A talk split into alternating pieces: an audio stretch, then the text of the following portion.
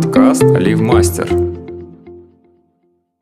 Всем привет! Вы слушаете подкаст «Творческая артерия» от ярмарки мастеров Ливмастер.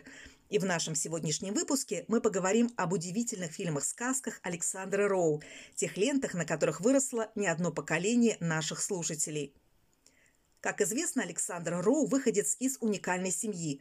Его отец был настоящим ирландцем, а мать – чистокровной гречанкой. Будущий режиссер-сказочник начал работать с малых лет. В 10 он торговал галантерейными товарами и одновременно помогал в церковном приходе. Впрочем, работа нисколько не мешала учебе. Александр Роу успешно закончил семилетку и поступил в экономический техникум. Правда, точные науки юноше пришлись не по душе, и он променял это учебное заведение на киношколу. И не зря.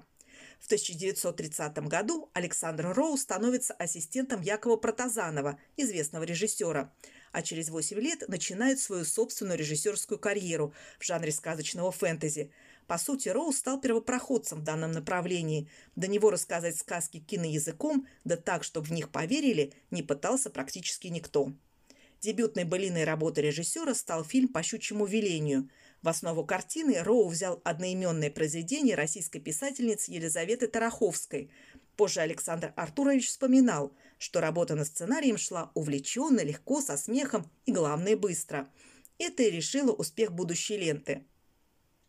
Сюжет сказочной картины оказался прост и в то же время лаконичен. Главному герою Емели постоянно не везет. Все, что он не делает, терпит фиаско. Однажды молодой человек поймал волшебную щуку.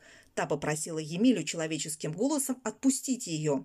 Взамен щука обещала исполнить любые желания. Главный герой жалился над рыбой и кинул ее обратно в воду. Щука же сдержала свое обещание. Так Емеле начала постепенно приходить удача.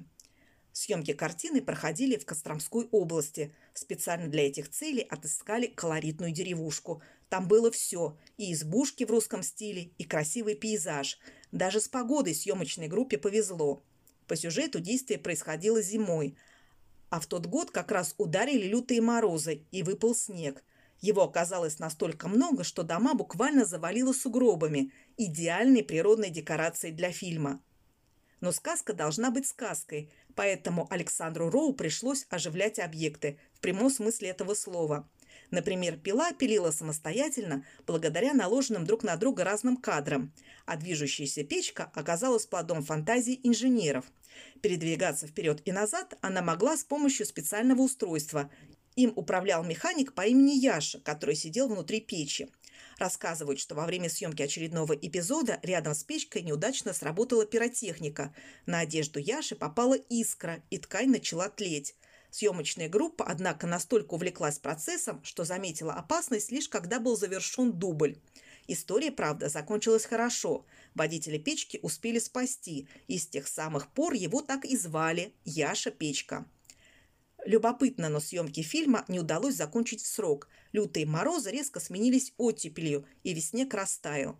Александр Роу нашел выход из критического положения. Для главного героя Емели он придумал фразу «Обернись зима лютая летом красным». После нее заиндевевшее деревце вмиг покрывается листьями. Такого эффекта удалось добиться благодаря технологии двойной экспозиции. Премьера картины состоялась под самый Новый год, 30 декабря 1938 года. А Александр Роу тем временем вынашивал план своей следующей сказочной картины «Василиса Прекрасная» по мотивам русского народного сказания «Царевна-лягушка». Это история о том, как пожилой крестьянин задумал женить своих сыновей. Каждому он выдал стрелу и лук и попросил пустить стрелы в разные стороны – Стрела старшего сына попала на боярский двор, среднего на купеческий, а младшего Иванушки угодила в болото, прямо к лягушке. Ленту создавали сразу в двух местах. Под Сергиевым посадом по эскизам художника Владимира Егорова построили макет небольшой деревушки, а в Ялту перенесли кульминационную часть, когда главный герой Иванушка в исполнении Сергея Столярова борется с трехглавым драконом, Змеем Горынычем. Многие считают, что чудище было сделано из бумаги картона – но это далеко не так. Изготовление сказочного существа Александр Роу поручил Загорскому экспериментальному заводу игрушек. Стараниями специалистов Змей Горыныч вышел на славу. Дракон был 11 метров в длину и 5 в высоту. Из Загорска в Ялту его доставили четырьмя вагонами товарного состава. Для сборки чудища понадобилось несколько дней. Когда же начались съемки, потребовалось больше 20 рабочих, чтобы заставить оживить дракона. Одни управляли головой, другие – шеей, третий – туловищем, четвертый – хвостом.